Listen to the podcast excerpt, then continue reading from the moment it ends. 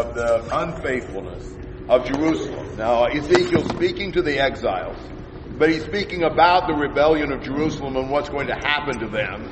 He basically has condemned them for unprecedented evil, evil that's worse than, uh, somebody else, evil that's worse than uh, even the heathen nations. And uh, so, what kind of judgment would that kind of evil demand? And that's 8 to 17, if somebody wants to read that.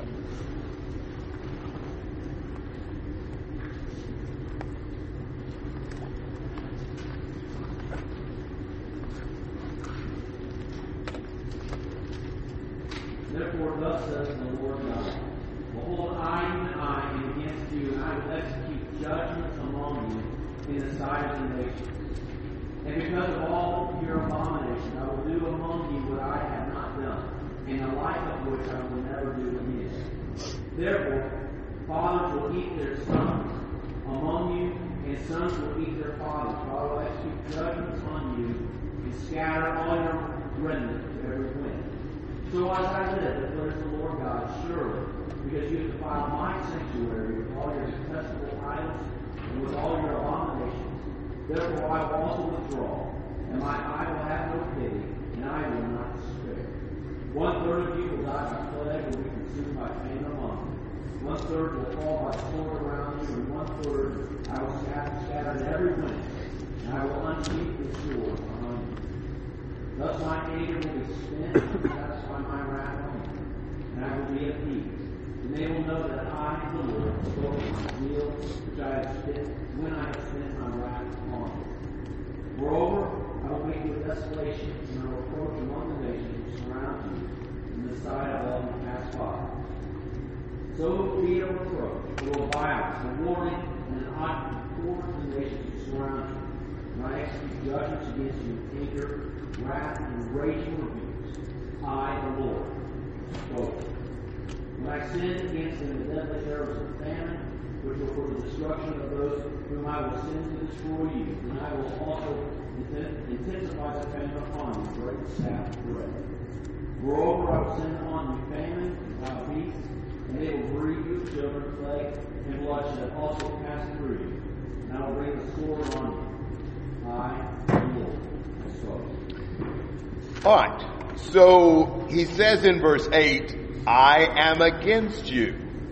Now, you know, you expect the Lord to say, I am with you. He often does that. But here it's just the opposite. I'm against you. More than half of the times in the Old Testament that you have that statement, I am against you, are in Ezekiel.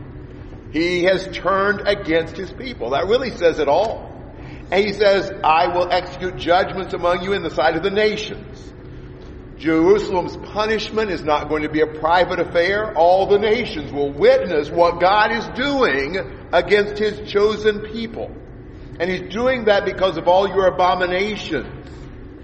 Abomination uh, is it's just a, a, a word for about the worst evil you could imagine.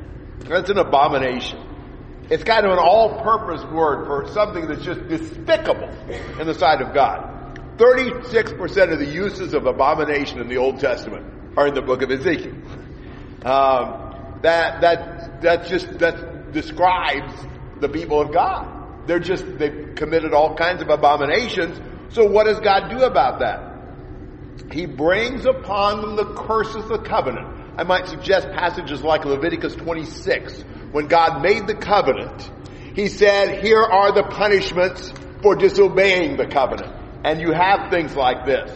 The cannibalism of sons and fathers and things of that nature. Horrible judgments, perhaps fulfilled literally in the siege of Jerusalem when the people didn't have anything, have anything else to eat. You may remember uh, a, a, similar period earlier in Israel's history in 2 Kings 6 when a woman asked the king to enforce the cannibalistic contract with her, uh, you know, companion that they were going to eat one of their sons one day and the other one the next. You remember all that? Just horrible stuff that could occur when people got that hungry. Uh, he says, you know, because you've done all this, he says in verse, at the end of verse 11, I will withdraw, my eye will have no pity, and I will not spare. you know, when the Lord comes to the point where He has no pity, Whoa. There, there, that's, that's a bad situation. He says, so one third of you will die by plague or be consumed by famine, one third by the sword. This is really an allusion back to the hair situation. One third he'll scatter the wind and unsheath the sword behind them. And then his anger will be spent. This is, this is finally satisfying the wrath of God. I mean, God's holy, uh, righteous standards demand that he punish wicked people like. He, he will not stand for. He cannot. His, his, his righteousness and holiness will not permit him to tolerate this kind of, of rebellion. It was really just as bad as you could possibly imagine. In uh, verse 14 and 15, you know, you, it will be a reproach, a reviling, a warning, an object of horror. Uh, just uh, every shameful, wicked thing you can imagine uh, is is is going to occur uh, for to this nation. I mean, to the point where the people passing by are just, you know, making fun of Jerusalem for for what a terrible example uh, they are. And uh, and Jerusalem will fall. God's going to send the arrows of famine and destruction and wild beasts and plague and bloodshed. And as he said, I, the Lord, have spoken.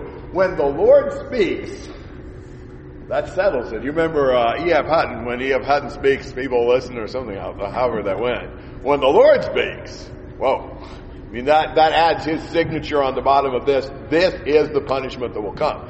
So Ezekiel is being commissioned to say some very strong things to these exiles about their hope to go back to Jerusalem. Here's what's going to happen to Jerusalem. So much for that hope.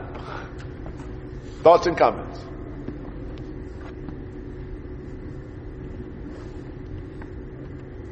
He continues in this vein in chapter 6. I mean, he's got a lot of things to say that are just not very pleasant. You know, he kind of sounds like a, a one-track preacher. But, but the sins of the people demand this kind of strong pre- preaching of God's judgment. He's the warner. You know, he's, he's the watchman. And so he continues saying these things. Chapter 6 verses 1 to 7. Now the word of the Lord came to me saying, Son of man, set your face toward the mountain